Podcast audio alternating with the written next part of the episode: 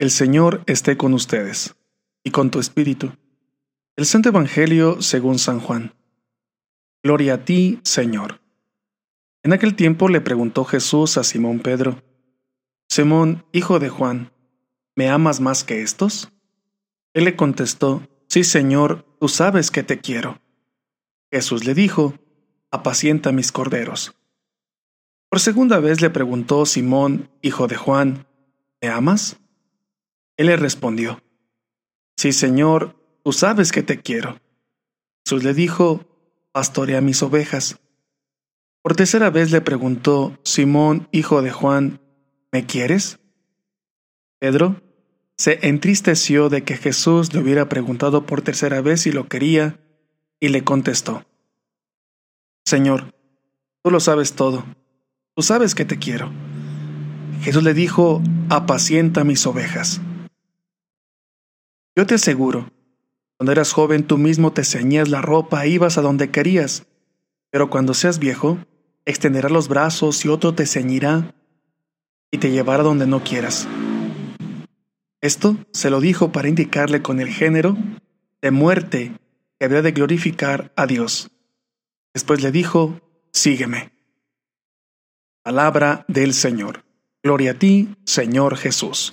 Es interesante que Cristo nos da a conocer cómo se sana una traición. ¿Cómo sanamos una traición? Amando. ¿Sí? Haciendo el bien al otro.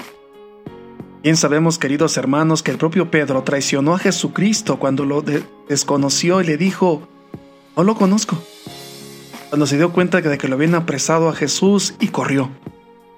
No estuvo a su lado. Lo traicionó. Por tanto, es interesante percatarnos las tres veces que el propio Jesucristo le pregunta a Pedro: ¿me amas? ¿Me quieres? Y él contesta afirmativamente.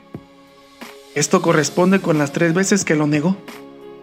Y ahora resucitado, el propio Jesucristo, al preguntarle esto, Pedro entiende que la forma como debe sanar esa traición es amando.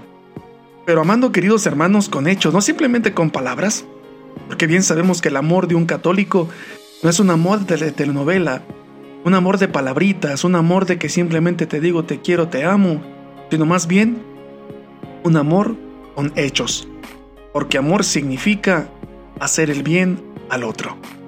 Por eso le dice el propio Jesucristo, después de que contesta al propio Pedro: claro que te amo, claro que te quiero.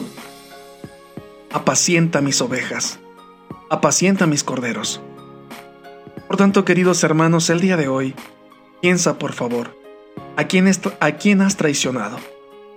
¿A quién has abandonado? Y pregúntate por favor, ¿qué bien puedes hacer por esa persona? Porque en vida, queridos hermanos, en vida, busquemos el bien del otro, busquemos la amistad del otro, busquemos nuevamente ser una familia. Busquemos la unidad, busquemos el amor, busquemos la esperanza, busquemos la reconciliación. Hoy en vida, no te esperes por favor a que una persona muera para decirle cuánto la quieres, cuánto la amas y que te perdone por haberlo traicionado. En vida, Señor, en vida. Por tanto, queridos hermanos, hoy Cristo nos invita a sanar una traición. ¿Cómo? Amando. Hasta pronto, cuídate mucho, bye bye.